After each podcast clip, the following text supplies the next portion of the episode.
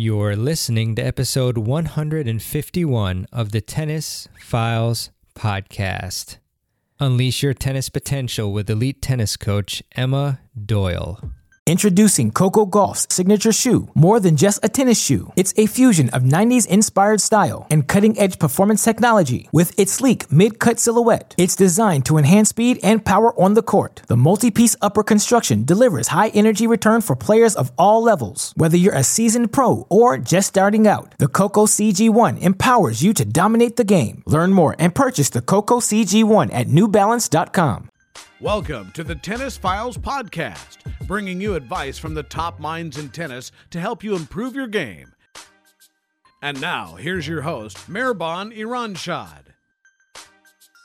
Hey everybody, welcome to another episode of the Tennis Files podcast. My name is Mirban Iranshad, a former Division 1 college tennis player, and on the show I interview the world's top coaches, pros, and experts to help you improve your tennis game.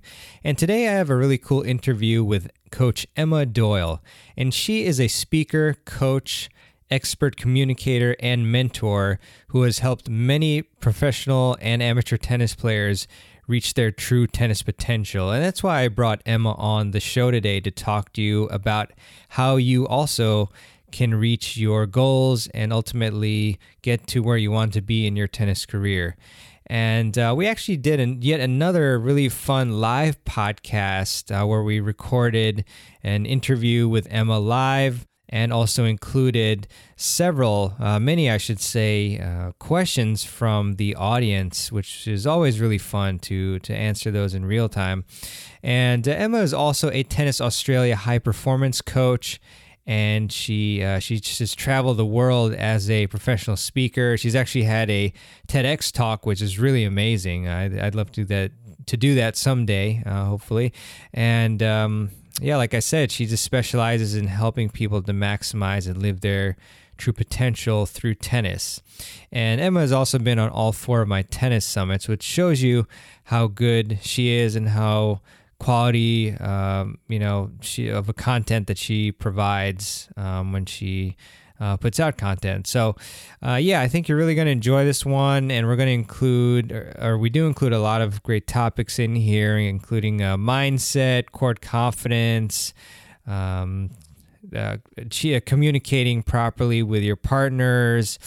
Uh, yeah, just a lot of really fun and really great subjects that I think will really have a great impact for you. Uh, I try to, you know, ask some questions where I can try to put myself in your shoes, uh, which I pretty much am in your shoes because I'm just like you, trying to improve my tennis game.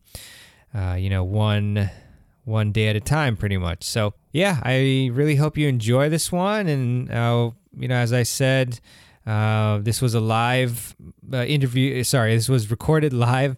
Um, and it translates very well to audio format, of course. And so I think you'll really enjoy it, and I hope you do enjoy it, whether you are tuning in for the second time, maybe you were actually a part of that uh, stream, or for the first time. Either way, uh, I will now shift over straight to the interview with Emma. So without further ado, here is the interview. Hey, everybody. Welcome to another episode of the Tennis Files podcast. Uh, I apologize for the uh, small delay. It was on my end. My computer decided to crash, so that's really, you know, great timing there. But I want to welcome Emma Doyle to the Tennis Files podcast. It's really a pleasure to have her on.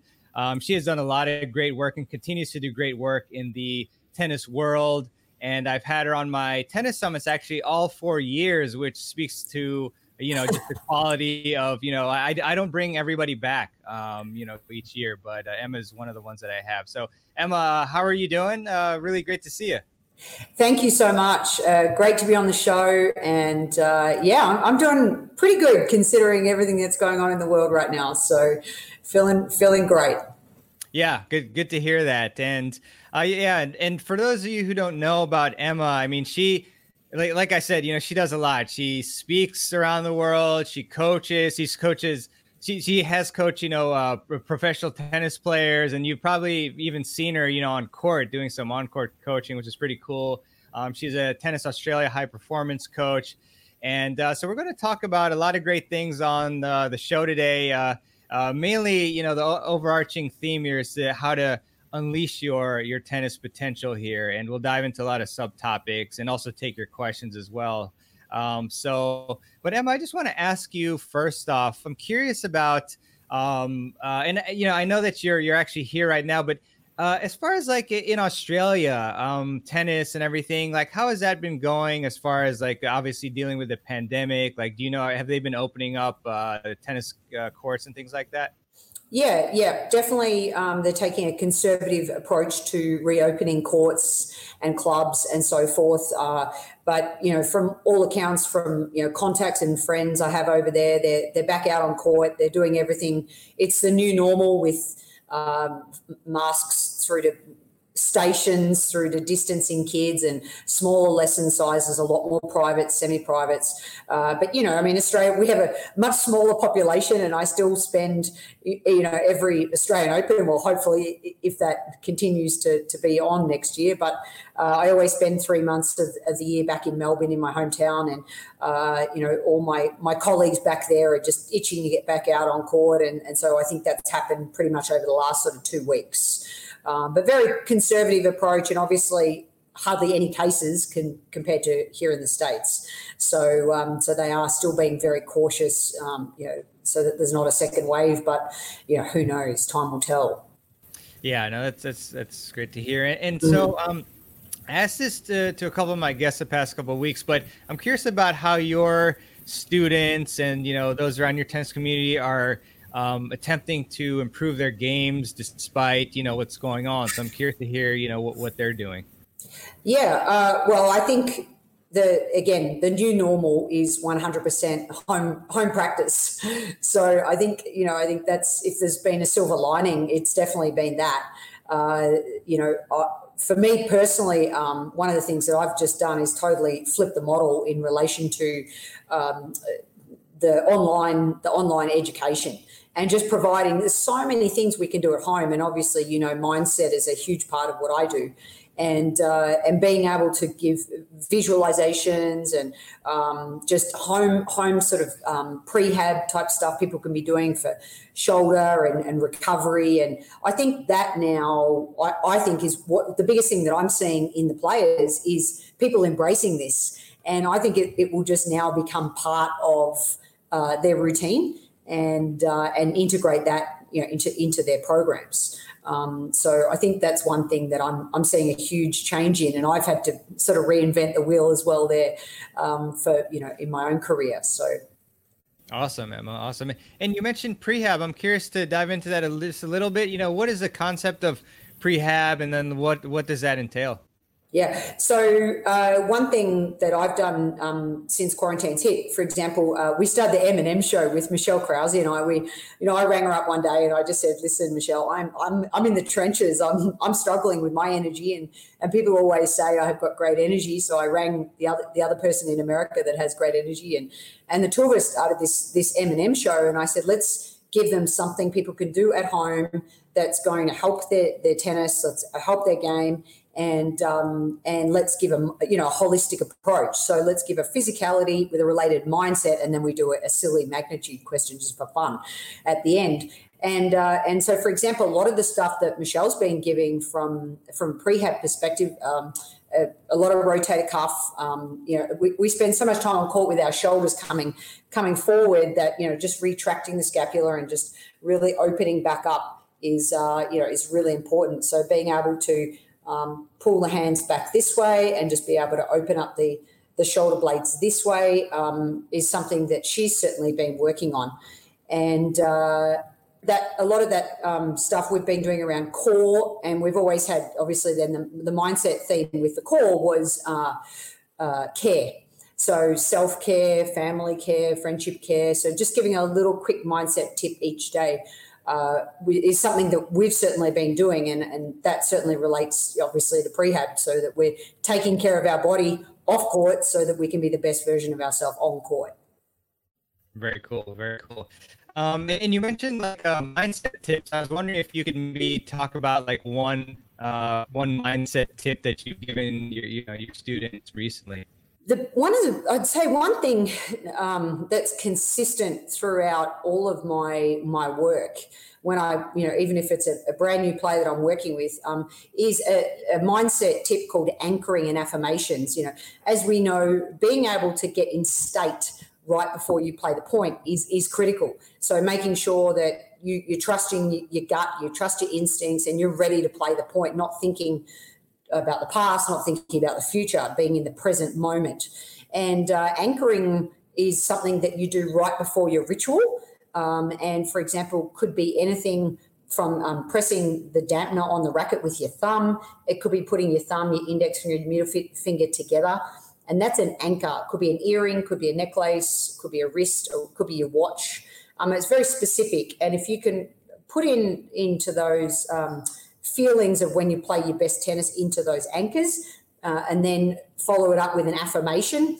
So not I am awesome because that tends to tends to be um, yeah obviously we want to be in state. We don't want to be you know dump a double fault in the net and think oh I am awesome you know it's, it's yeah. it's not possible. Um, but just I am ready you know I am I'm here. Um, one girl I work with she's about 250 now. Her her one is um, I'm here and now so when she just puts the, fingers behind the top layer of string, just, you know, I can do it uh, as long as it's not. A lot of people too, when they talk to themselves on court, it's like, you, you can do it, you can do it, you can do it. Um, it's so much more empowering. Just I can do it, I can do it, I can do it. So anchoring affirmations is by far one of the most popular mindset little tips um, that then we embed a visualization in with that as well. And that's probably something that I've been doing a lot of recently with players. Gotcha, gotcha. I appreciate that.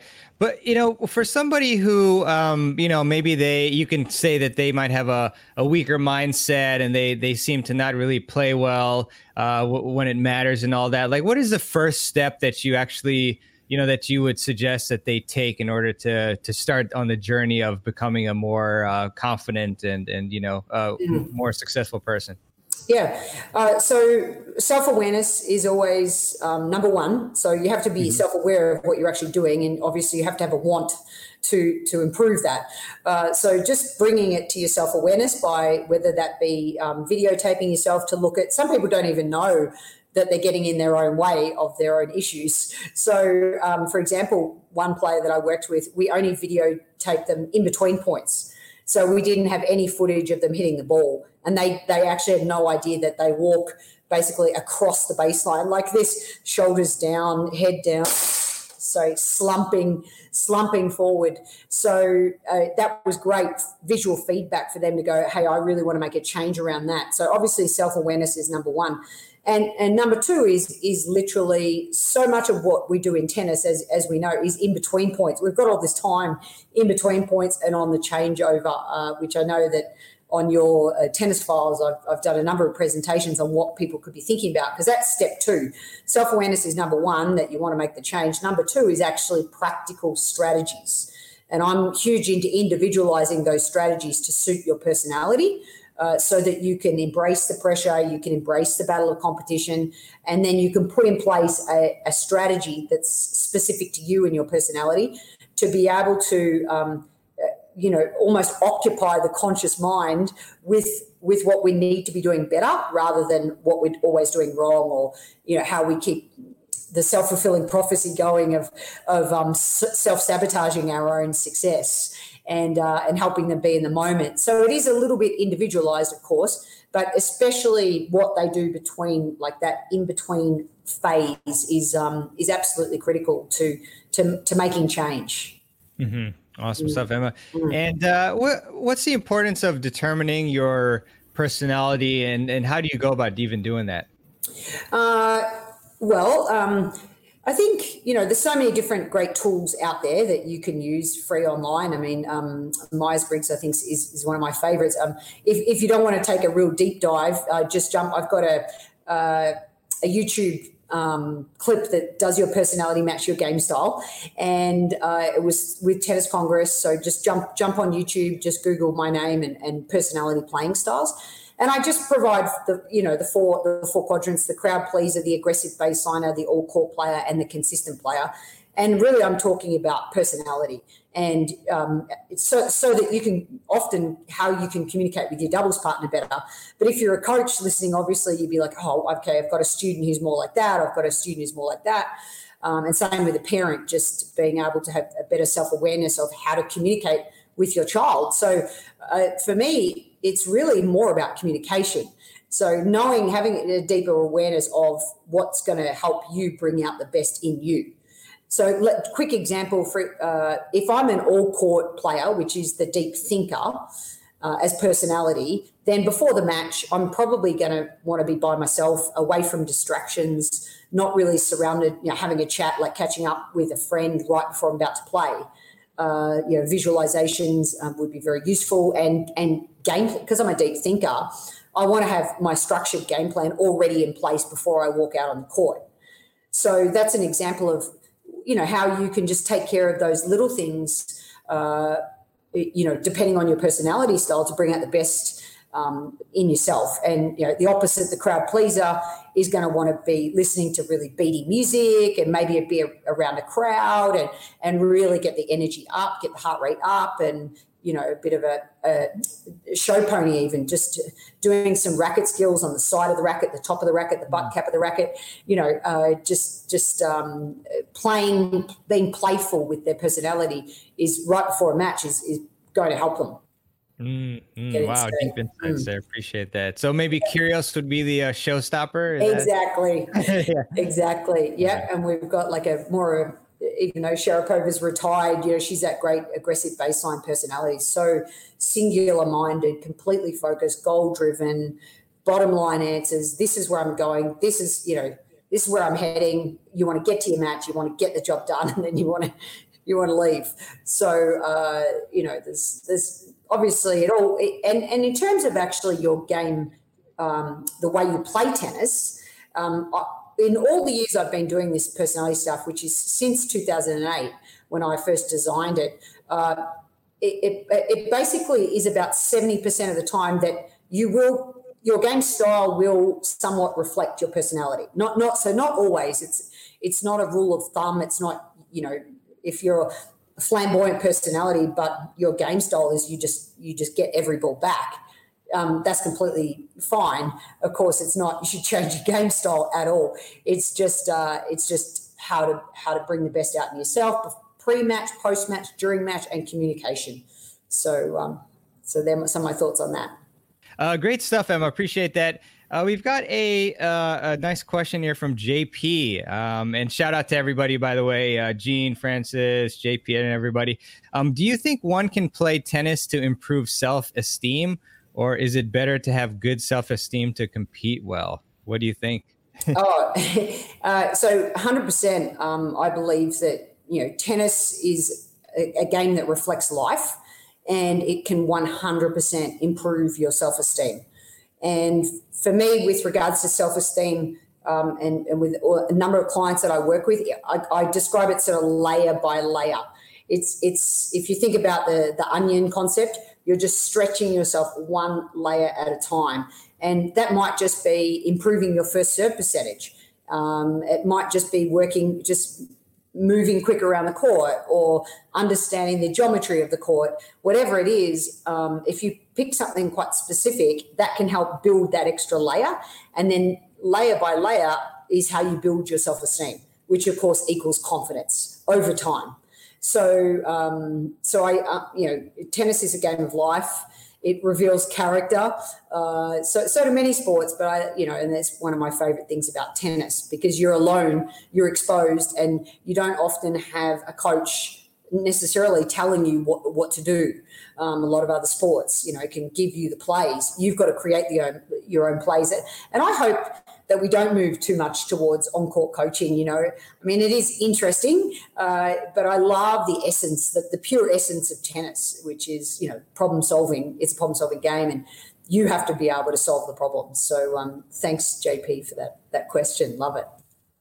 Yeah, it's an interesting time with regards to that because I was just reading an article from uh, Patrick, well, about Patrick Mouratoglou's like UTS, uh, which is going to have like on court coaching, like you know, you can use cards to even take away first serves and things like that. So yeah, no, it's going to be very interesting. Yeah. But uh, I like that as well. Like, I mean, so I'm, I'm, you know, I'm, I'm into that, especially for developing self-esteem because you know the more we can put ourselves under pressure and build resilience and and uh, you know through creative activities like that um, you know i know that judy murray and i you know done many sort of um, workshops and things together and and uh, we're always coming up with those sort of unique ways of of how can we a layer in pressure, but have people experience and, and embrace it rather than ah, what do you mean I've only got one serve? I've got to serve with my left hand, or I've or if I'm allowed to catch the ball, and you know if I catch it, the ball's out no matter where the ball lands. I can only do it once a game. You know, just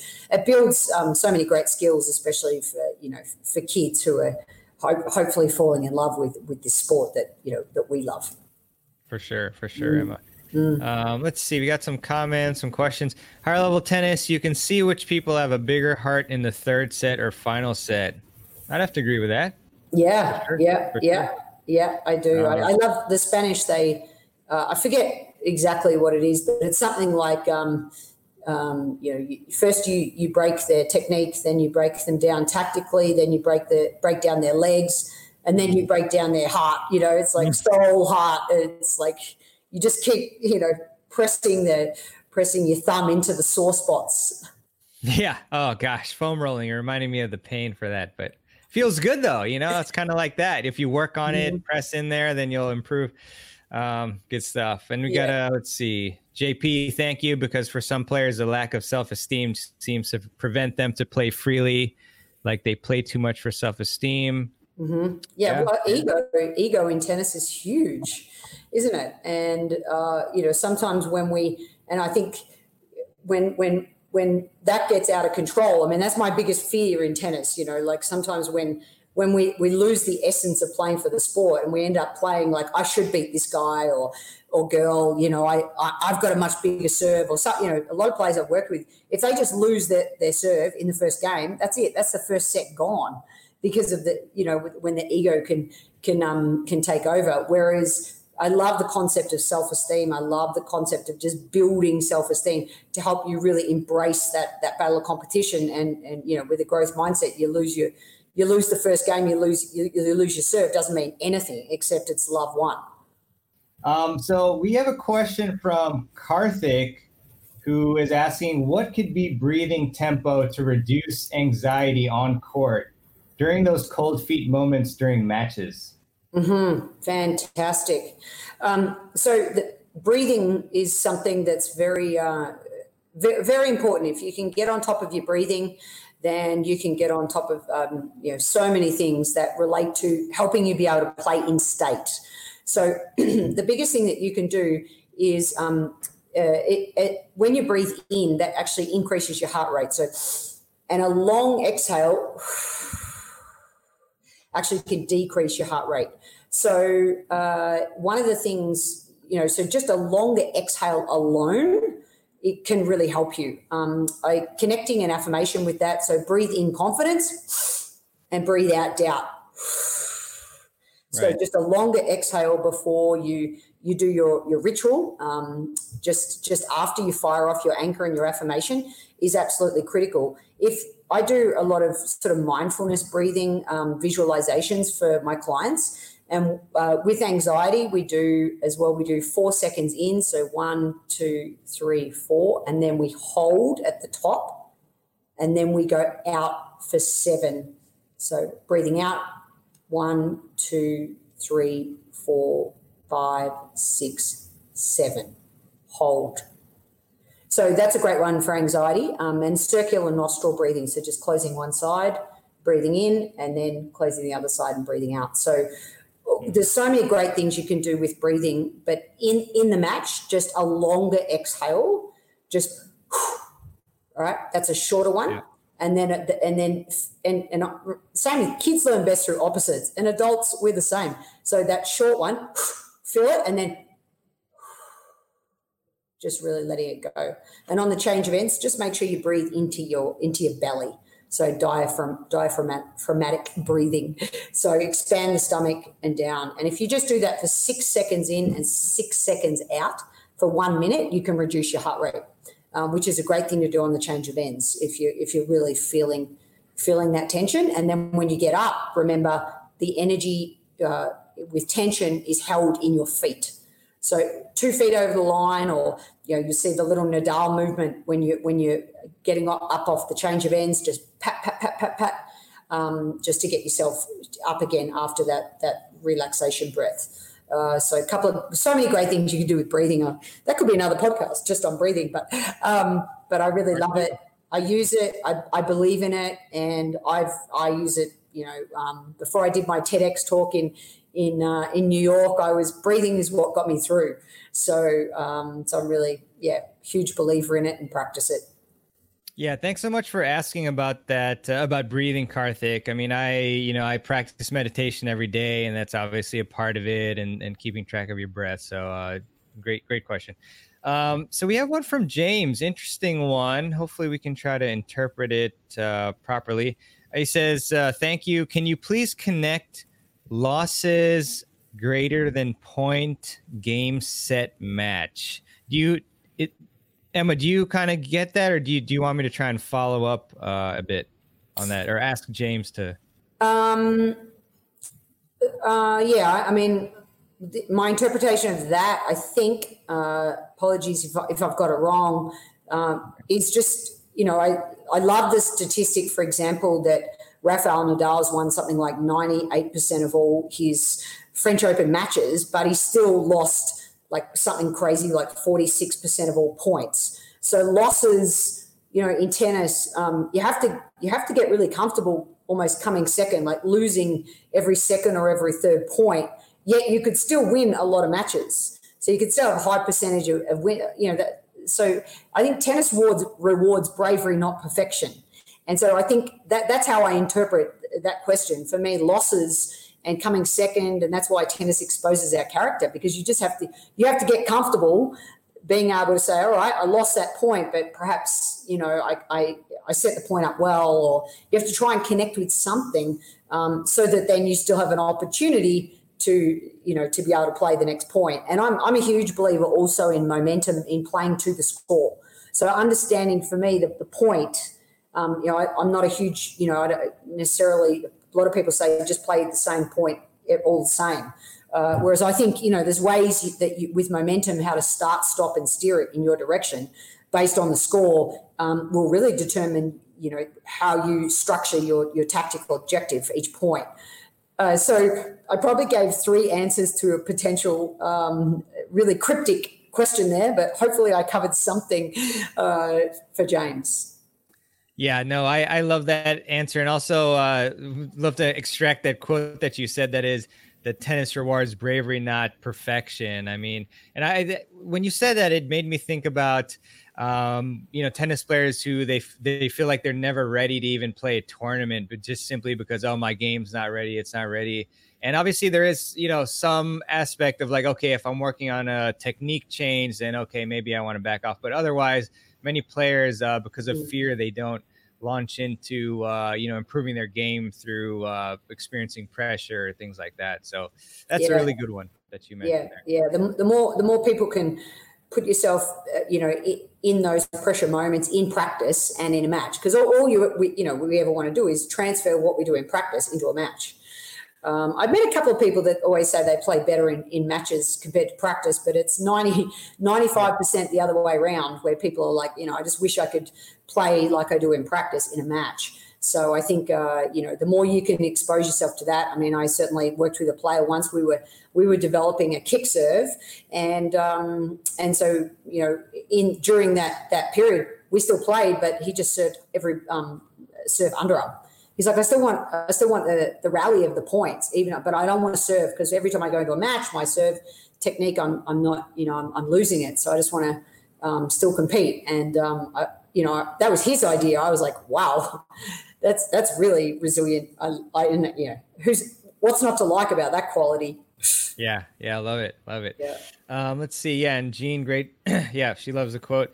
Um, let's see. Chris has a nice question here. Uh, Christopher, suggestions slash strategies for uh, preventing unforced errors from escalating into a downward performance spiral during match play. Mm-hmm. So, unforced errors, uh, you know, really, there's there's any number of reasons why they occur. Um, so, again, coming back to what I said earlier, self awareness is number one.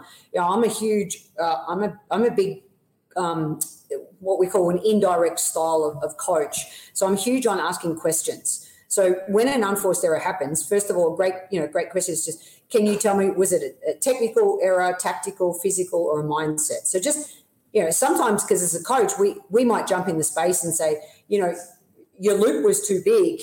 And, and we, we'll go straight to technical because we, we see that. And maybe the loop was a little big, but they were think they weren't even thinking about defending that ball. They were going for the Hollywood all the way just because you know they were tired or because they couldn't be bothered or they'd already checked out mentally. So I think self awareness number one um, is the, what the type of error it is, and uh, not just looking at the last shot as well with unforced errors. You know, um, often as coaches, again, we always comment on that last shot Whereas so much potentially what happened in the in the bulk of the point, I always say there's four parts to a point: the start, the setup, the opportunity, and the finish. So uh, let's look at all those four areas um, in, in, where in the where in the in the uh, the process did it break down. You know, perhaps it was my it's my serve that then keeps putting me on the back foot um, and so I'm getting frustrated with that. And then I make an unforced error. So self awareness, looking at the four different parts, looking at the four different parts of a point, help you then be able to make change. And being able to make change, especially if you're in a match and you want quick change or in a match play, cue words. I'm a huge believer in cue words. So find what the source is of the problem uh, and and say to yourself, next time, let's say, for example, it was technical and it was on your serve and you hit the ball in the net, toss it higher. So it, it toss higher. Two keywords: toss higher. Next time, toss higher.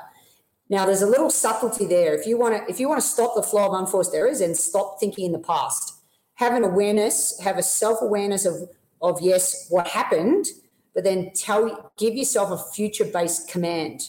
And hopefully your coach will ask a great question with regards to you discovering the answer within yourself and pulling out a cue word that you relate to, whether it be a feeling word or a visual word or um, or something that sounds good to you, and give yourself a future-based command by using these two words, which will be a game changer, I promise. Next time, next time, because what that does is, you know, rather than stop hitting it in the net or you know, why do why do you keep hitting to the guys or girls forehand?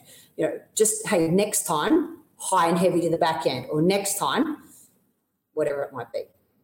Awesome, awesome, love that. And um, yeah, and we've got George with a you know question here, and also thanks for you know it's great seeing you in Maryland. Want to bring you to VA? I'm I'll, I'm down. Uh, so it's related. How do you convince someone to forget about the last mistake and move on? Mm-hmm. Mm-hmm. You, you know, you talked about a little bit. But. Yeah, yeah, no, love that question. But uh, release strategies. So that's what I call them. And uh, but again, remember their personality. That's where personality does come into it. So I'm I'm actually um, a huge fan, George, uh, of. Uh, depending again, let's say that I'm my personality is the, the, the, the crowd pleaser type personality. For three seconds or three steps, let me be me. Like if that frustrated me, um, and I want to I want to let some physical emotion or um, sound out, then then let me do it.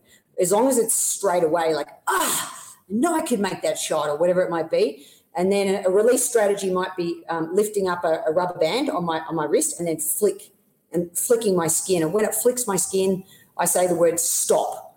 Um, and that, again, that could be out loud if that's my personality, um, or it could just be more internal. And after I've said stop, then I have to become future based thinker. I have to become a future based thinker. If I get stuck in why I missed that ball or what, you know, um, why do I keep missing that shot, then again, people they'll ruminate and they won't be able to let it go. So uh, the flick strategy is a good one. The butt cap, pushing the butt cap of the racket um, into the, the palm of the hand creates like a little, again, a little stop sign on the hand. Mm. So, um, you know, maybe I maybe if I'm more internal, then you know I can be. You can berate yourself internally, like you idiot, rah, rah, and push, push, push, push as hard as you can, and then let it go. And of course, the towel's another great release strategy. This, please, you know, I'm I'm a huge fan of individualizing it based on on personality and and based on what's going to work for each player. It's not one size fits all, but there's three examples of helping people then be able to stay in state. And you do also fire off your anchor and your affirmation twice um, in in those scenarios. So, um, but George, yeah, can't wait to see you in Maryland. We nearly got our last clinic off the ground, but um, but yeah, can't wait to um to see you again. So thanks for that question. Awesome, awesome. Um, thank you for that, Emma. I'm curious too. You know, obviously you've given a lot of amazing advice here. Um, as far as your journey, uh, it, you know, in tennis, um, and then with respect to like uh, the mental game, was there any sort of experience or reason that that made you want to focus on uh, on like the mi- mindset uh, area? Yeah, hundred percent. When I got out of tennis altogether, uh, I thought I was going to have a career change. Uh, was around uh, to 2007, and um, I'd been coaching on the tour for about eight years, uh, mainly in the junior space. And I was burnt out because I, as a coach, didn't have enough tools in my toolkit to be able to bring out the best in different types of players and personalities, and especially parents. I didn't know how to really relate and understand. You know, it's I was pretty much a kinesthetic learner, and a, I taught that way, and I was extrovert, so that's just who I was, and you know, you either accepted me or you didn't. And uh, so then I was like, well, how come I, you know, take a team away? And I was like, yeah, it worked really well with those two, but I didn't really get that one, and I didn't you know that one I couldn't really bring out the best in them and and you know of course I I was catapulted back into it after studying emotional intelligence and neuro linguistic programming and and life coaching business coaching and all these tools where I was like oh wow I have to change who I am to be able to, to mm-hmm. relate to different players. And I was like oh wow you know I mean yes a coach can have standards and principles and philosophies and that's the core of what they believe you know. However you know as we know when you put the player at the center of the of the learning, then you have to be able to understand them. You have to be able to see their map of the world and understand their motivations and why they're playing and what are their goals and what do they want. And and when you totally absorb yourself in that, then you say, okay, well, maybe I need to whisper my message, or maybe I need maybe I need to soften my approach, or maybe I need to sometimes give a direct command. But you know, one thing I've was huge in post that course was asking more questions mm. and really believing that you as the student, the answer lives within you. But just how can I unlock that by creating a great activity or a great drill or put you in a great pressurized situation to unlock that learning within yourself. So, um, so that's that's why my because my when I was out of college, my degree um, I, I, played D one college tennis at Middle Tennessee State University uh, back in the nineties, and uh, and then got my degree, um, but majored in exercise science and exercise physiology. So I started out more in the as a fitness coach and got a lot of opportunities at a high performance level because I, I was a tennis coach and I had the the strength and conditioning background um, which I'm very grateful for. It helped me understand technique better in the early days, uh, but now I certainly, um, you know, it, most of my work, uh, even when I'm on court, is so much around mindset. Awesome. What what mm. is one um, you know belief that you held regarding mindset that uh, that changed you know once you went through that process of deep mm. self education?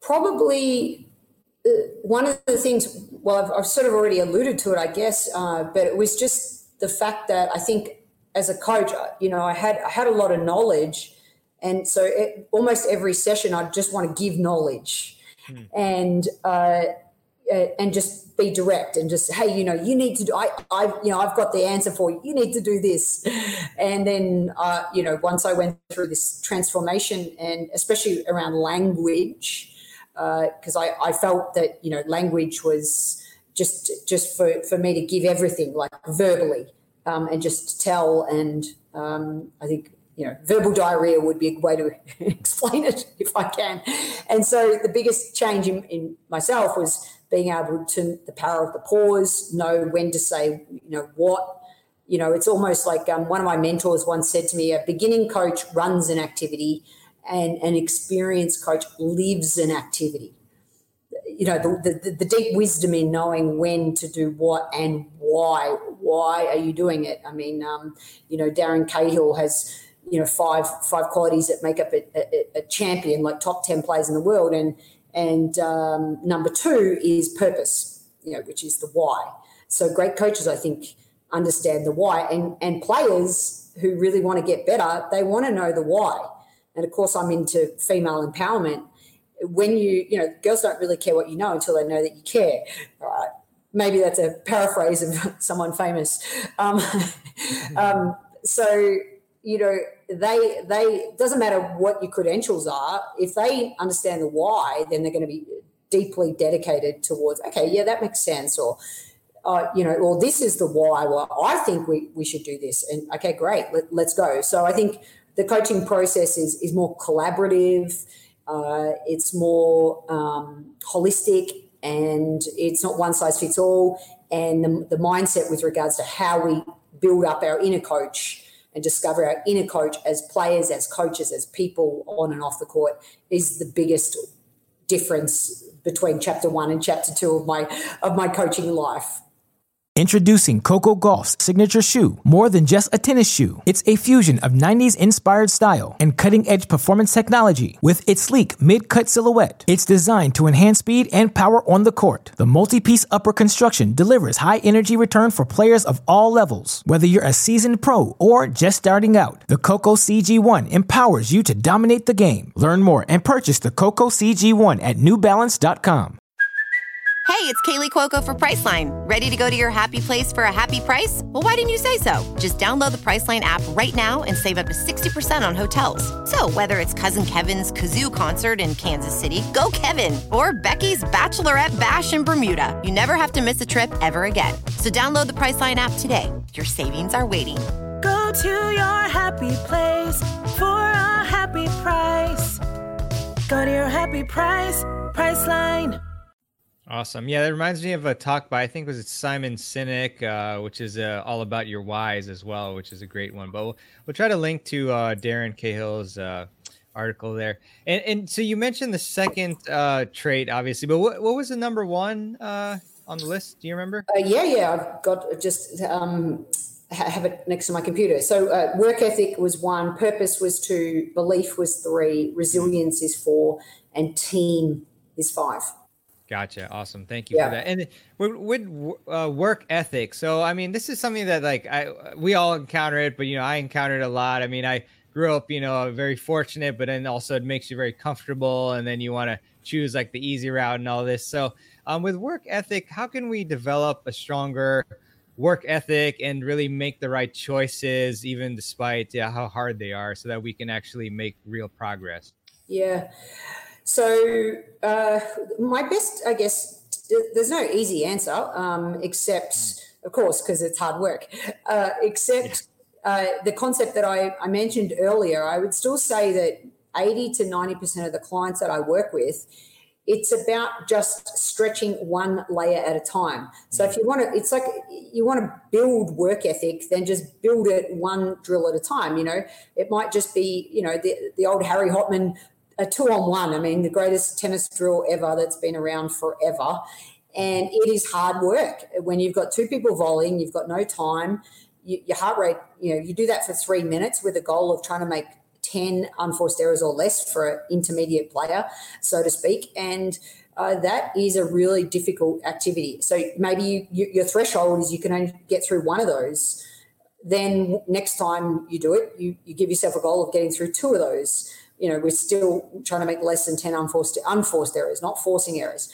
So, uh, you know, that's just a real example of um, a lot of people, what they do with work ethic, they make the mistake of going from one extreme to the other. Now, that does work again for 10% of the population. They throw themselves out of the comfort zone and they do like a boot camp and, um, you know, and, and they then they make that part of just who they are. But most people, when they try and implement something extreme, they're good at it for about a week and then it, and then it falls off.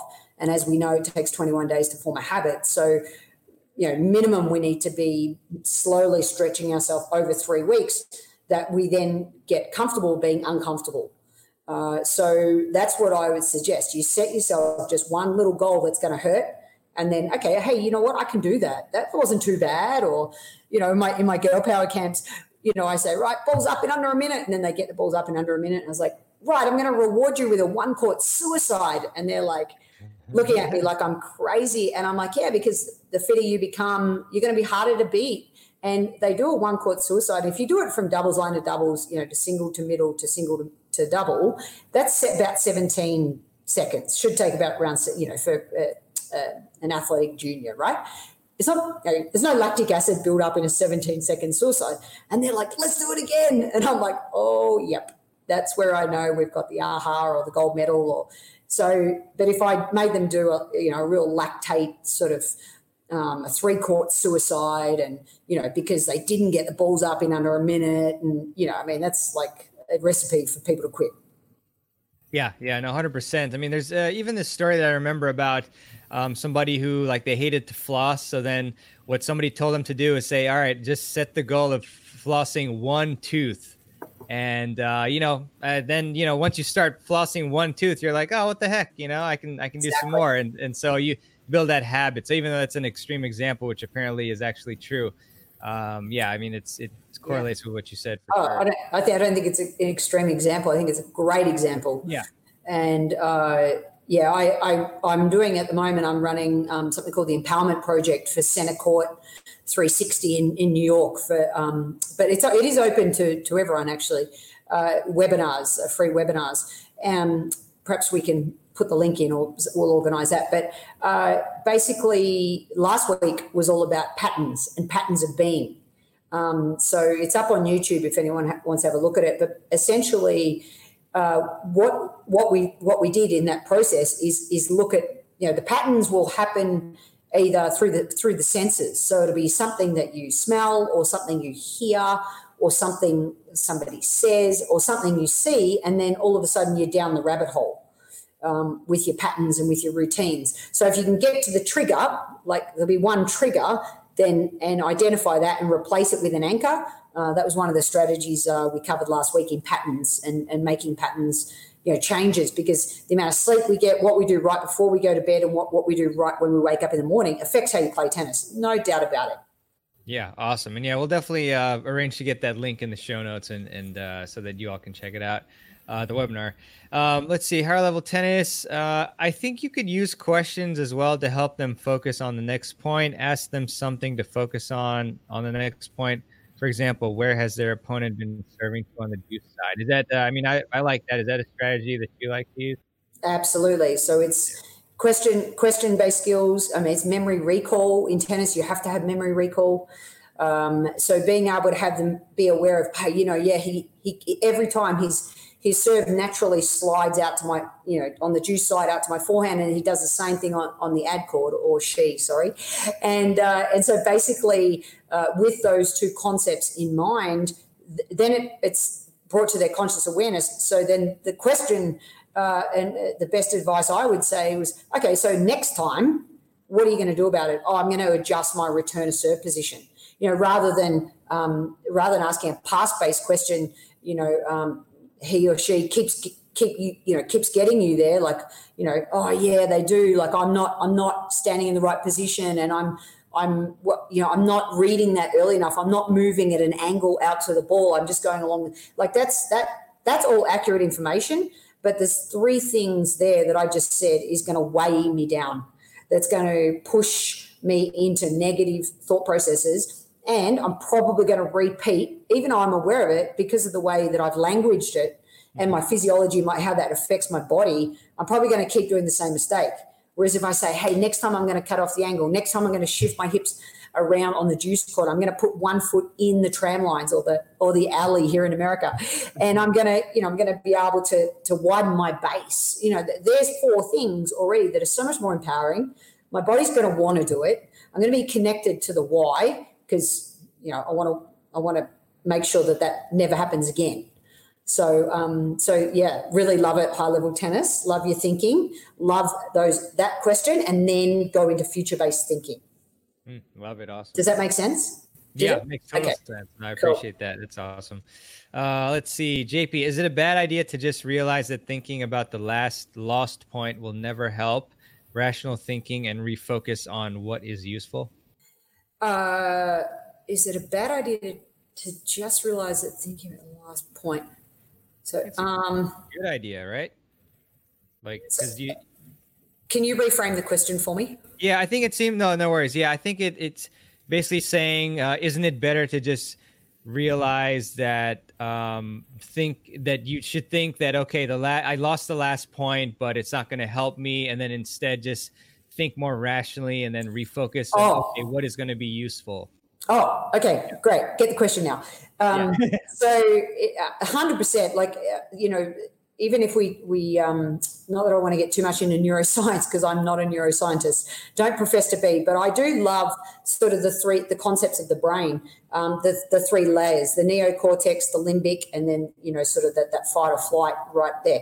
Now that's sort of called leveling. Now in tennis. You have, you know, it, when you we get too much into the limbic system, when we get too emotional, as we know, we tighten our grip, we we, we, our shoulders raise and we're not able to just play.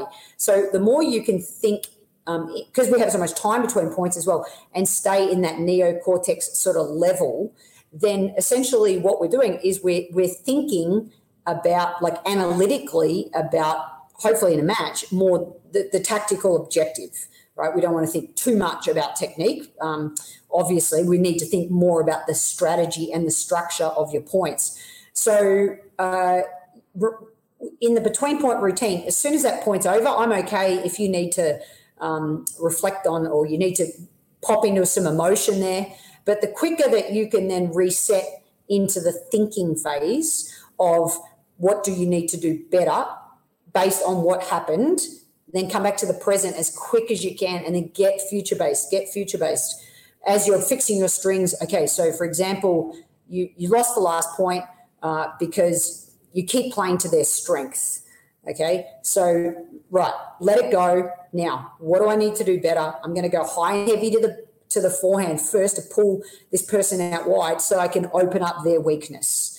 Okay, so I need to think in the neocortex. I need to think rationally, think logically, stay in that part of the brain. And then when I fire off my anchor, I don't want to be I don't want to be thinking about that anymore. My body knows what I need to do. So now I just want to play. Now I just want to trust my body. Uh, and the other thing around that, that that may be a bit of a bonus tip here is I, it always amazes me when people call out the score. So often they'll call it out right before they're about to play the point. Uh, and they'll be on the baseline even, you know, and they're 30, 40 or, you know. Uh-oh. yeah, exactly. So you, if you can call the score uh, just um, before you're thinking tactically, that's perfect to then help you be able to structure your point rationally, logically, analytically. Uh, so that's a, a, good time to, to think about that. So um, maybe it was a long winded answer, but hopefully, again, uh, somewhere in the ballpark. Yeah, no, very valuable. Appreciate that, Emma. Uh, let's see. So, George, oh, good coaching question, I believe. What if you're not getting through to your player in a match or practice? What's next? How do you get through, or do you step back and allow them to figure it out uh, or fail? Yep. So all of those questions are the right answers. Uh, you know, in terms of when to step back, when to say nothing, when to jump in the space, the better that you can get to know the different types of players, uh, the more success that you will have. So remember, it's not one size fits all. And often as coaches, what we tend to do is we tend to coach uh, we can't help it sometimes in line with our personality and in, in line with how we learnt and how we were taught. So being able to have self awareness around, you know what, just because I learnt that way does not mean that my student's going to learn that way. And if you're giving a message in a certain way, and a lot of parents say this too, they go, oh, you know, I've told you 50 times that, you know, you've got to have your racket up in the ready position, something as simple as that. And of course, the player's still got their racket down or whatever it might be. So uh, clearly that's not working. So, um, so first of all, think across the senses. So if you're giving a message auditorily, let's give it a go visually. If you're giving a message visually, it's not working. Let's give it a go kinesthetically. Just give them an activity. If that's not working, try opposites. If you're trying to teach depth, then work on work on short and then depth and then short and then depth. And if that's not working, uh, try um, a, a, really strong process of um, pros and cons. So a data digital learner is going to need the whole list. Here's the benefits of changing your grip to continental semi-western if you you know coaching a, um, a more advanced female player she might want to move that grip around like give give all all the pros here are all the cons of this of this grip change. If that doesn't work yes jump out of the space. Some people have the biggest aha moment when they come back to train the next day. So here we are as a coach giving giving giving but the aha moment happens that night. Oh now i get that activity. And then and then you know so so uh, coach across a multitude, multitudinal um, level way. A huge fan of having whiteboards on the court. I mean, I don't know why as coaches we don't have more aids, you know, on the court. Like in my ideal world, I don't know when I retire, I, I, I visualize an indoor court that has a mirror and a, uh, you know, all my on-court, off-court kinesthetic learning pieces of equipment. Um, huge believer in in that, and uh, just keep, yeah, just keep try this, try that, try this. Awesome. Yeah. Thanks for that, Emma. Thanks, George. Yeah, thanks, George. So we got uh, some more questions here. So I think Ben, we reviewed the five top factors earlier, I believe. So we can, you know, you can always rewind if you'd like. Um, ben, again, can we review uh, an example or two of setting an anchor? Yeah, sure. So with anchoring, the first thing that you want to do is have self awareness around the best match that you've ever played. So think back. Um, actually, let's do it. Ready? Um, let's go, Marin. You're going to be my my student. Right. Um, I want you just to take a deep breath in, nice long exhale, and you know you can do this eyes open, eyes closed, up to you. But I just want you to just transport yourself back to one of your best matches. So just take a moment just to visualize your surroundings, the sound of the ball, perhaps, and just an associated feeling that you had on that day. And now just opening your eyes and just coming back into the room and I'm hoping you did this, think of something. Did you? I did. yeah. Okay. Great. Um, obviously, that was very quick. Very quick example. I knew that you already had. Yeah, we already we planned this before the show. No, we didn't. Um, so uh, yeah, just tell me a little bit about the day and the match. Yeah, so it was actually a, a college tennis match uh, at Boston University, and I was playing obviously against an opponent. And as far as my uh, what I felt, uh, well, actually the surroundings were I had my teammates watching and cheering. And then uh, as far as my feelings, I, I felt really high energy and excitement and uh, you know just great focus on the court and mm-hmm. uh, yeah th- those were kind of the overall uh, thoughts there great great now is there something that because you've been playing for a while is there something that you already do um, that you touch is it you know a hat or is it uh, um, something that that you connect with on your racket. Um, not not not fixing your strings. It could be it can be a specific string. It could be the side string, the top string, the bottom string, the throat of the racket, the dampener. Um, is there something that you already connect with um, that you wear or mm. Well, I guess I don't know if this answer the question, but like I just like the feeling of like holding the throat of the racket um, when I'm returning, things like that, or okay. like flipping the racket around sometimes. Great. So, um, what I would suggest then uh, is potentially um, using your your left because uh, you're right-handed, aren't you? Yeah. yeah. Your left uh, your left index finger in the throat, so just hooking it in the in the throat of the racket, and um, and then connecting um, a, an affirmation with that. So that's one I would maybe suggest for you just based on what you said. But again, obviously anchoring is totally up to you. So again, it could be um, an earring, a part of the hat. So a girl I'm working with at the moment uses um, the four fingers and, and, the thumb on the on the right side of the hat. Mm. Um, another girl I'm working with at the moment uh, has her index finger and her thumb just on her watch. Mm. Uh, the the dampener is a big one, pressing on the dampener. And then connecting an affirmation with that. So, uh, some examples include I belong here, I believe in me, I am ready, um, I love competing, uh, I'm here and now. So something that keeps me in the present, something that, that gets me ready for the battle, the, to embrace the battle of competition. Um, and with the, some of the words that you used, um, you were drawing off that energy, off that excitement. I am energy. Um, so that's going to, right. Every point doesn't matter what happened last point. I am energy. Uh, and then obviously something that resonates with you and then, and then give that a go for six months. And then after six months, um, you know, uh, see how it felt and then maybe have a shift, but give it a go for a minimum sort of a longer time frame. Cause it's not, it's not meant to say, it's not meant to say, I'm going to win the point. The, the, that's not the purpose of the anchor. The, the purpose of the anchor is to get you in state to be able to give yourself every opportunity of being able to play well. Um, so, did any of those resonate with you? Yeah, no, I definitely. I mean, um, I'm probably gonna try the, you know, the finger on the uh, hooked on the throat and and saying, um, trying to think what I would say. Mm, I am energy, perhaps. Mm-hmm. Be a good mm-hmm. one. Yeah. Yeah. Yeah, I like that. That's yeah. Really yep. And, and mm-hmm.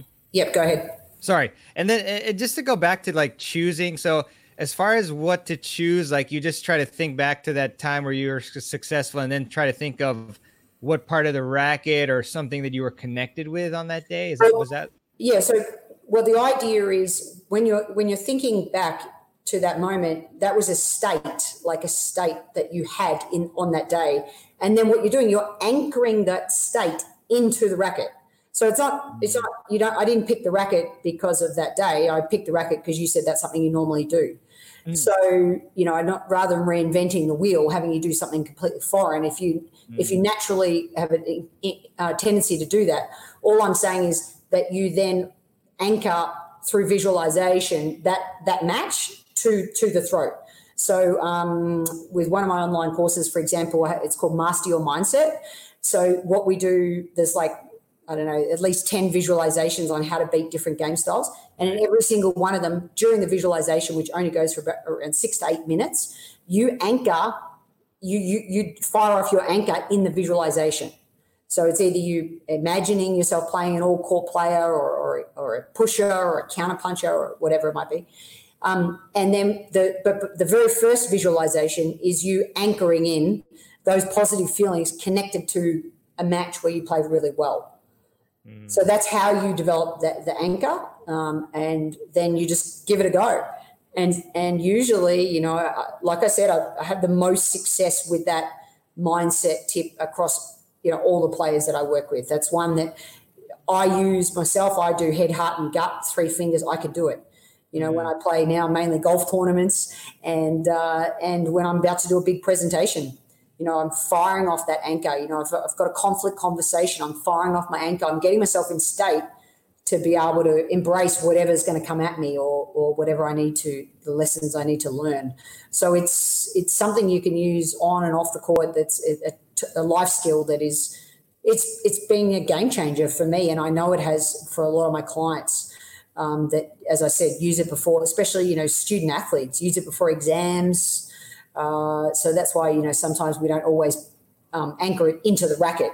So you know, mm. depending on on what what it is that they want to use, but um, but yeah, explore, experiment, and uh, and then when you when you choose one, you know, try and do it with a visualization. Is is is connect that anchor with with that, or just close your eyes and imagine yourself playing well. You get your racket and you anchor it in um, three times. Ooh, love it, love it. Yeah, we got some great comments here. Karthik said Phew, Emma's on fire. That's heavy. Love it. and uh, we got Gail who said so interesting. Awesome. Yeah, I, Emma, I should have. I realized I should have asked you. You know, if you had an appointment uh, at at one, but um, I uh, I don't know. We can get through a few questions. Oh, you're good. Okay, great. Yeah, I appreciate that. Uh, oh, we got a bunch of questions. So, Andrew, which do you believe is more important? Having the physical preparation to complement your mental performance or your mental outlook to complement your physical performance? Nice one. Great question. And I would say it depends on your personality. mm. Some people need the mindset to then be able to work on, on their physicality um, to be able in, in a match to be able to play well. And some people need, you know, the, the more physically fit they get, the more the, their mindset just says, "What you know, I'm so tough to beat that yeah. my mindset has to be bulletproof." Uh, or that was a terrible expression. Sorry, um, has to be you know um, solid. So it, it, depends on culture, depends on your, your, your upbringing, depends on your what you value. Uh, and I, I, don't think it's necessarily one size fits all. But again, based on my four personality profiles, I can kind of have an indication of what's going to be more important to what type of personality. So that's why that, that comes into it. Um, the way people are raised, what, what they value. And uh, yeah, so I think that that's, you know, especially like the, the crowd pleaser who doesn't necessarily want to do the hard work. So, you know, they're going to need, need that stimulation, that gamification, that competitive um, physicality before that they're going to really work on their, on their fitness. So yeah, yeah, no, it's a great question, great answer. I mean, I, you know, that really made me think too, because whenever I feel like I'm not fit, I know that I'm in trouble. I'm screwed, yeah. you know, especially when you're playing, a you know, tough yeah. player. So, yeah, but yeah. it doesn't need to be because as we know, it's not the person, the fittest person who wins. Right. Sure. So when it's all said and done, uh, there's ways that you can, even when you're, I mean, when do we ever go on court feeling 100% fit? Right. You know, we've always got an, even the top players, we always have a niggle or we always have, oh God, I'm stiff or I'm sore. Or, you know, if I'm late in the tournament, my body's going to be sore. Uh, and so being able to more have strategies to say, okay, well, I made it to the quarters, so has the other person. So they're physically potentially as sore as what I am. You know, it's, it's being able to put strategies in place to help you, uh, yeah, be able to, to give yourself every chance of playing your best. So thanks, Andrew. Yeah, thanks, Andrew. Uh, let's see. Oh, JP, uh, more maybe a comment, but I, hard to have that rational thinking with anger for sure. But after a few breaths, I think it's possible and becomes a habit. So yeah, definitely agree. Definitely agree. Um, Samantha, and thanks for that. Uh, Samantha, how can one manage to play at their opponent's slower pace and not get frustrated by this? Yep, great question. Uh, so, you know, one thing that we need you need to do, um, and it's not always possible, but if you know beforehand that you're going to play someone that you played before that plays at a slower pace, then there's a number of things that you need to do before the match to get ready for that. Uh, it may be just embracing, hey, today's going to be a, today's going to be a long day, and I'm okay with that. Um, I, am prepared to stay out on the court as long as it takes. Uh, I realise that my match might be the last one on, and I'm okay with that. I accept it. You know, I'm I'm I'm ready. I'm ready for whatever this person throws at me. So that would be just the maybe the pre-match work that needs to be done. And then during the match, if you have your own routine and that you know this person is, is playing slow, so let's say you didn't know them prior, but you, you're feeling like they take forever in their routine, then just if you continue to do your routine, maybe you just do it twice. Mm. So uh, you know, you think tactically, you, you get the pass the balls back, then you fire off your anchor and your affirmation. And instead of going into your ritual, and then it, a lot of people, they get into their return to serve ritual and they're waiting and they're waiting. And then they're like, oh my God, this person, oh, there's me. Somebody. You know, please don't get into your ritual until they're, they, they're ready. So what you may need to do is step back away from the baseline continue just go over the plan one more time fire if your anchor and your affirmation again and then get into your ritual so just if you've got your set um, ritual um, for example I, we just um, we, i usually start with the word sas so turn strings anchor affirmation ritual. So even if you just take those four steps uh, and then make them your own so you know again you might be a bit quirky in, in how you do that um, and, and in line with your personality, again, there's a theme here, uh, then you, can't go wrong because you you remember your neocortex or your cognitive piece of your brain is doing so much thinking about what you need to do that the energy's on you that you're not going to get caught up in how much they annoy you because everyone will annoy you on a tennis court at some point or another. So accept it, embrace it. There's all all creatures, great and small, out there. I mean, you know, in, in my 30 years, I've, I've seen a lot of different things. And the more you can occupy your mind with what you need to do in your routine and the more structured that is, the better. Um, the four steps, just just double up, double up or do them again. So love that question. Thank you, Samantha. Brilliant, brilliant. Appreciate that, uh, Emma, as well. Um, ooh, a strategy question. Phil, what can you do? And and you did a, a great double session actually on the summit uh, last year, I believe. Uh, what can you do when you start to poach on a poachable ball and then realize that you can't hit a winner? Hmm. So, uh, great question. Thanks, Bill. Uh, so, I uh, would first of all say that obviously point can end in a winner. It can end in a forcing error or an unforced error by either person. So I love forcing errors. Uh, I think it's the more, um, especially amateur players, can focus on increasing the number of forcing errors. We, we touched on it a bit earlier. It hurts people's ego a little bit. so imagine you're going over to poach and then you realize maybe the ball's slightly lower than the height of the net, or you realize that um, somebody's in that position. Then imagine being able to stick the volley still into that the, the, the smartest tactical spot so I always say into the biggest, fattest, juiciest, chunkiest piece of the court, right, between the two players. Even if a player's there, imagine them getting a racket on it but, but not being able to control it. That's better than a winner. And if you're if you're going over to poach, and the other example is the ball's lower than the height of the net, then then going back behind, like the short angle back behind, even if that person's able to run up and get a racket on it but can't control it, greatest greatest um, thing that can happen in the game. So it's totally cool not to hit, um, you know, 20 winners in a match. You, you, imagine having like even 15 forcing errors in a match. I mean, what what an awesome statistic. And, uh, you know, I used to just have, um, from a very young age, my, my mom used to, you know, when she'd come and watch me play, she didn't really get tennis. So she'd just sit there and just do, it was either a winner, an unforced error or a forcing error. And, I, you know, on, on my matches. And I was, and I remember thinking from when I was really young, um, how how can I get that forcing error up um, back then? So you know, so that way you bring your margins in. You know, you, are not you're not aiming for the line. You're not uh, you know even even down the line. I, I last last um, Fed Cup sort of junior camp that I ran, we, we eradicated the word down the line. We just called it a change ball because you know the minute you think down the line, you try to thread the needle down the line, mm. it becomes such a harder shot. We were just like, it's cross or it's change. It's cross or it's change. Mm-hmm. So um, you know, even that that, that simple language change uh, can then you know really build in more forcing errors. So. Um, but keep poaching, keep doing it, and remember, if you don't get sidelined once a game, you're not doing your job. That's right. That's right. No, I really like that uh, that language change there. Very very smart. Um, Let's see. Uh, Jane, well, Gene said thank you. Great, great ideas here. Appreciate that, Gene. Um, James, uh, can you talk about a possible dichotomy, winning and having fun on the tennis court for recreational players? I guess how do you do both? Hmm. Yeah, uh, improvement maybe seeking improvement. What do you think? Yeah, I, oh, I think it's definitely possible. I'm I come probably a little bit more from the philosophy of, of even martial arts.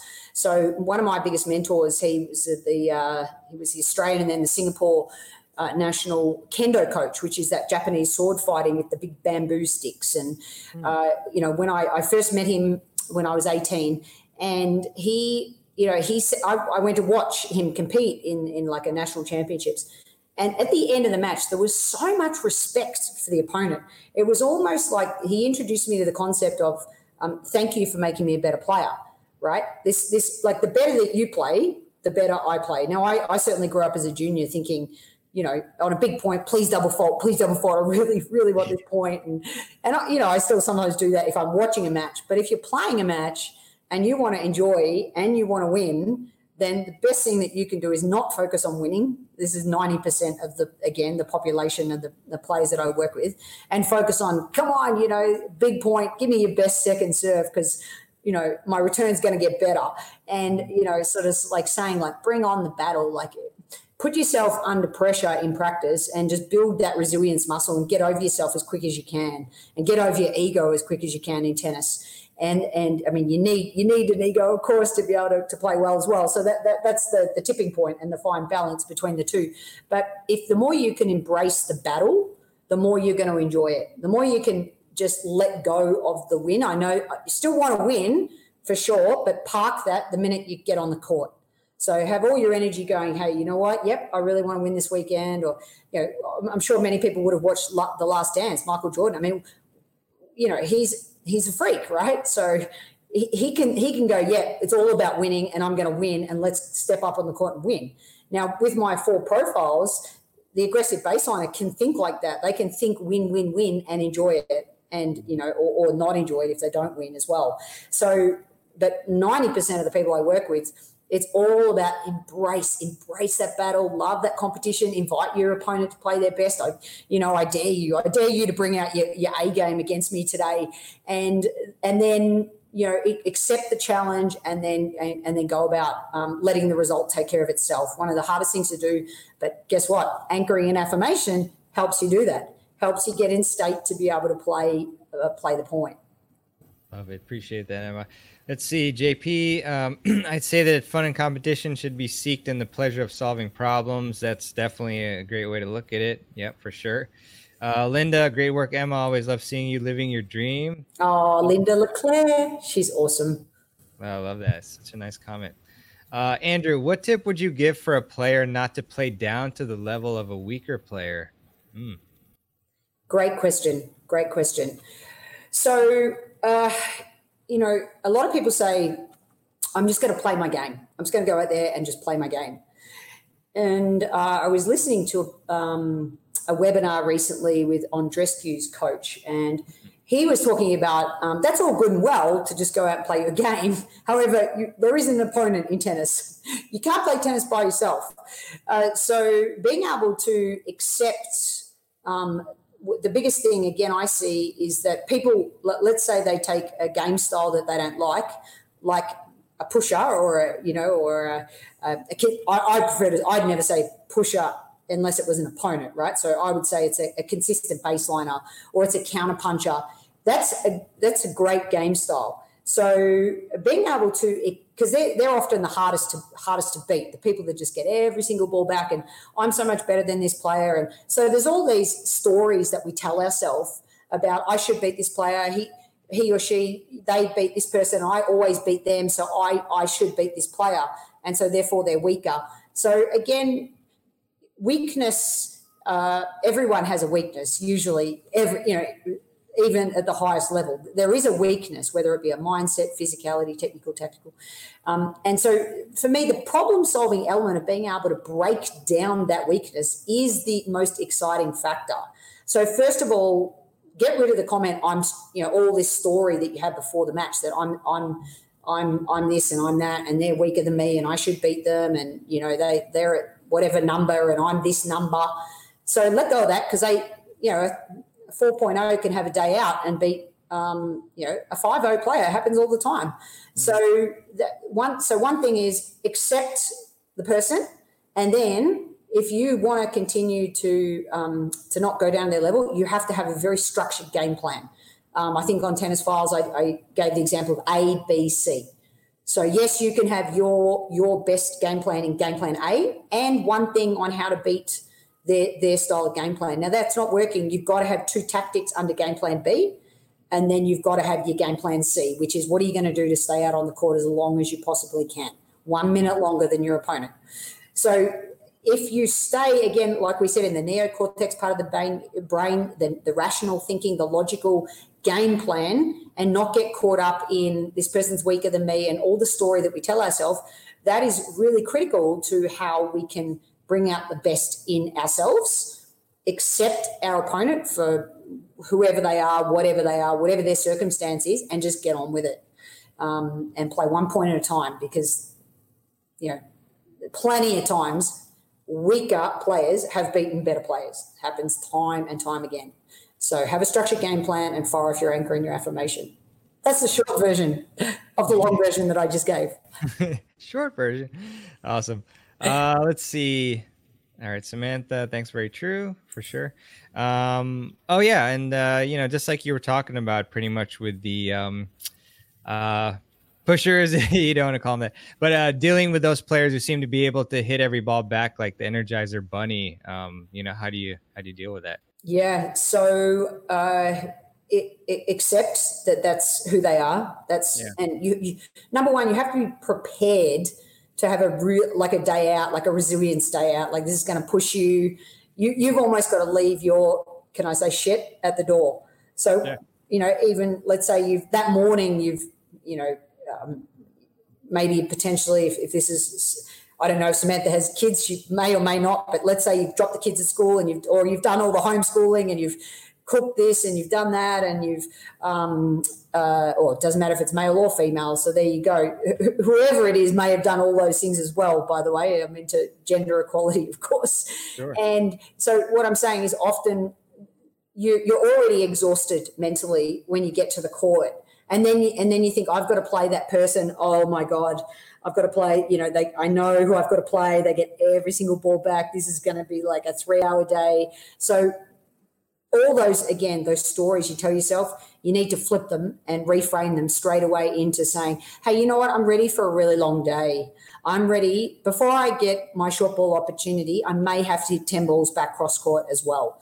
Uh, I may need to take my chances, you know, and, and take the ball on the rise." Um, just remember the Energizer Bunny loves to live on the baseline. They, they, that's their little home. They're so comfortable there. So depending on your game style, um, look at change of spin, look at shape of shot. How do you remove them out of their comfort zone? Take them, take their their their best strategy away from them. If if you can do that, if you like to drop shot, if you like um, moving forward or that, that higher, heavier ball, take them back. If you like to take the ball out of the air, of course, it's a higher risk, uh, but it's certainly an effective strategy so that they're not being able to get in their groove and just be able to, um, you know, to to dictate the whole time. But if they do dictate a couple of points, like anything, just accept it, just let it go. That that's part of your day, and you're ready. No matter what, you know, the kitchen sink's thrown at you, you you're ready because you you leave your stuff at the door. You can pick it up on your way back out if you want, but you know, use your anchoring to be able to say, right, my morning was whatever my morning was, and I'm now just going to let that go. Love it. Appreciate that, Emma. Uh, JP, I'm French. What does poaching mean? Uh, just moving to the other side of the court, uh, pretty much. That's what that means, especially it, Yeah, especially when you think about it in, in doubles terms. Um, so Emma, um, I mean, brilliant stuff today. I was wondering where um, people can check out your your content uh you know yeah pretty much your social profiles anywhere we can connect with you yeah uh so if anyone um is interested, especially probably master your mindset um, might be a good one. So just go to www.acecoach,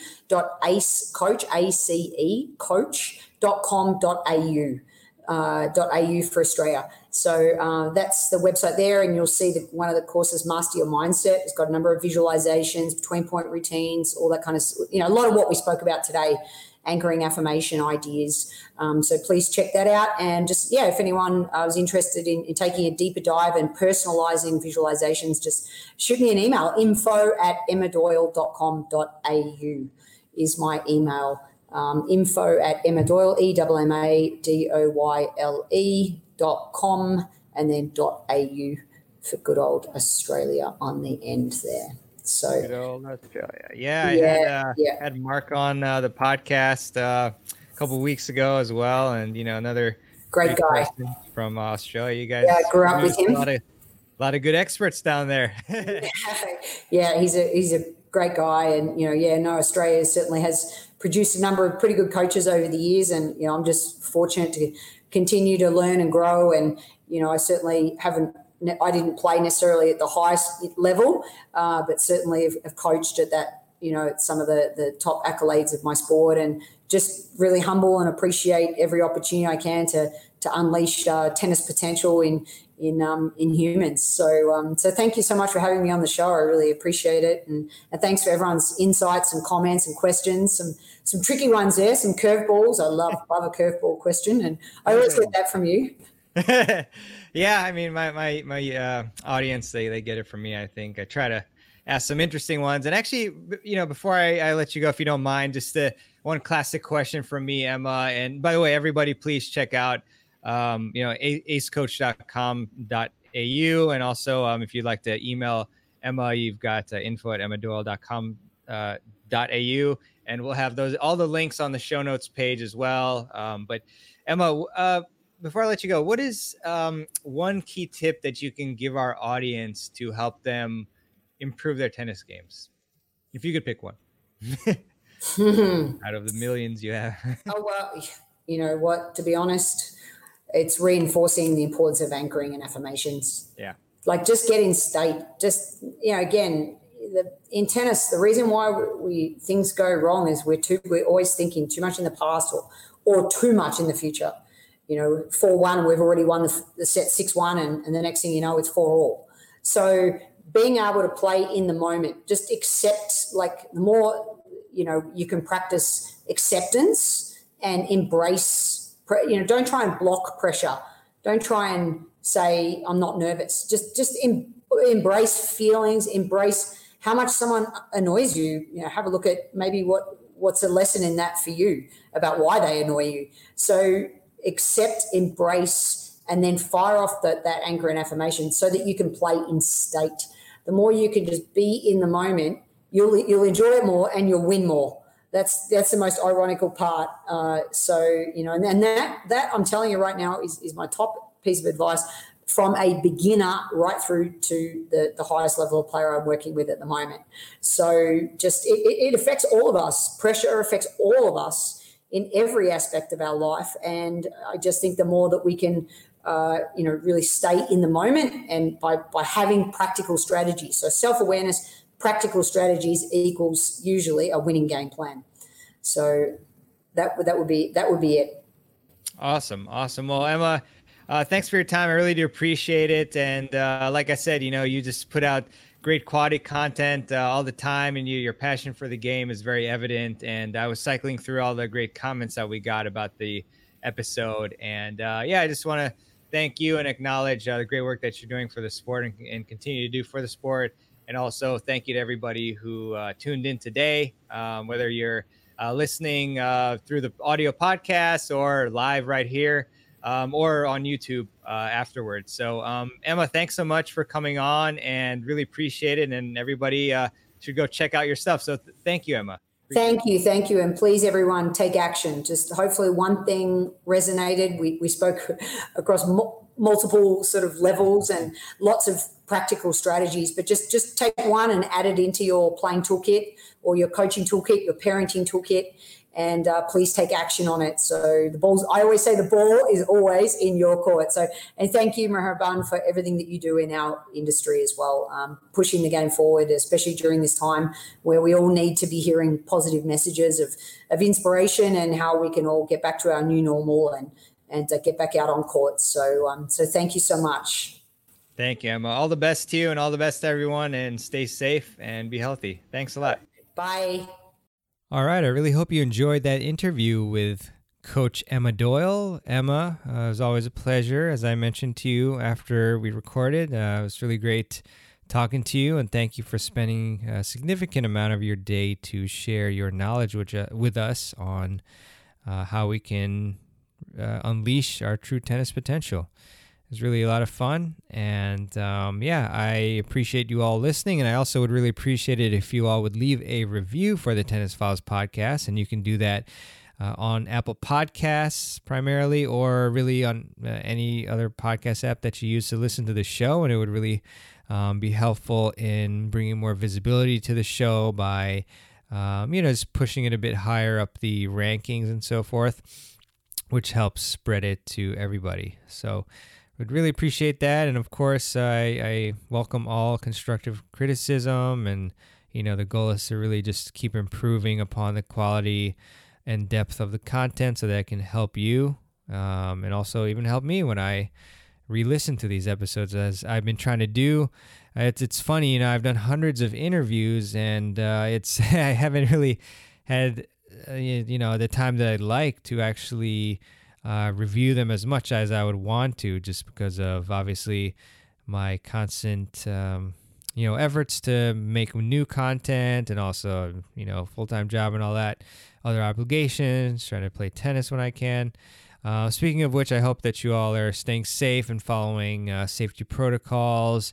In particular, the ITF and USTA have some really great suggestions, um, strong suggestions on how to best conduct yourself and be considerate of others. I know we all have varying degrees of uh, what we think is the correct way to go about um, the current pandemic, but uh, you know, I like to stay on the safe side.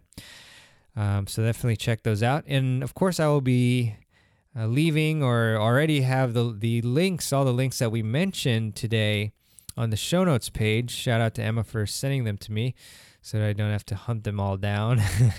it's always always helpful um, for me and my team. Also, would love to leave you with a quote, as I often like to do at the end of the show. And this one is by Dan Millman. And Dan said, The secret of change is to focus all of your energy not on fighting the old, but on building the new. I really love that. Uh, it's really, really resonates, you know, with me, and I'm sure many of you. Uh, we're, we're not what we are um, from the past. You know, we can always just um, put that to the side. Obviously, you can learn from it, but you, you know, for example, if you uh, have traditionally been, uh, let's say, lazy and made bad choices, you know, you you don't have to just connect that to your to yourself forever. You you can just focus on. Uh, you know, today is a new day. I'm going to become a new person, and with very focused uh, and consistent effort, um, gradually, as Emma has uh, said on the podcast, you can change yourself and um, become a new person and build new habits and succeed. So uh, it's not easy, but it bears many great fruits. Uh, also, just uh, you know, uh, non-related aside, I actually um, got a new audio interface, and so I'm actually recording this episode um, via um, you know higher quality um, you know sound interface. So uh, an xlr also connection. So just curious if you hear a difference in the quality of sound. I know we're not uh, audio experts or engineers but if you do recognize a difference just let me know. Um, probably is more likely if you're listening via headphones rather than just a speaker. But I'd be curious. So either way, um, email me at mehrban at tennisfiles.com. That's M E H R B A N at tennisfiles.com.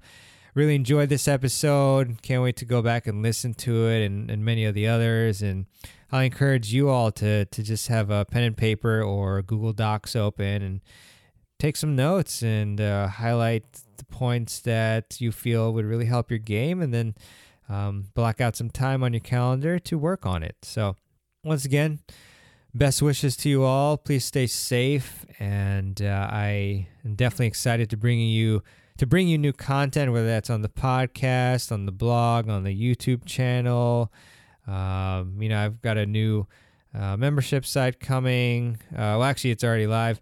But uh, details on that coming. Probably going to reopen the summit at some point soon. So, yeah, I will keep you updated on all these things. And if you want to stay updated, the best way to do that is to go to tennisfiles.com and you will see uh, where you can actually grab a free ebook, The Building Blocks of Tennis Success. And when you do that, as a thanks for joining uh, my my email list, uh, you get that free book, but then you also will get communications from me, which include the latest updates of, you know, when certain things are launching, you know, whether that's content or other products or videos.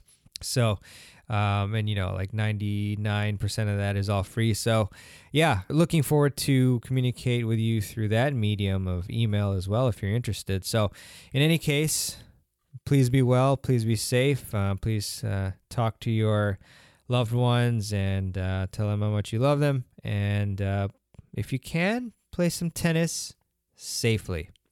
All right, y'all. I'll see you soon, and I will talk to you on the next episode of the Tennis Files podcast. This is Mehrban Iranshad signing out. Thanks for listening to the Tennis Files podcast. For more tips to help you improve your tennis game, visit tennisfiles.com.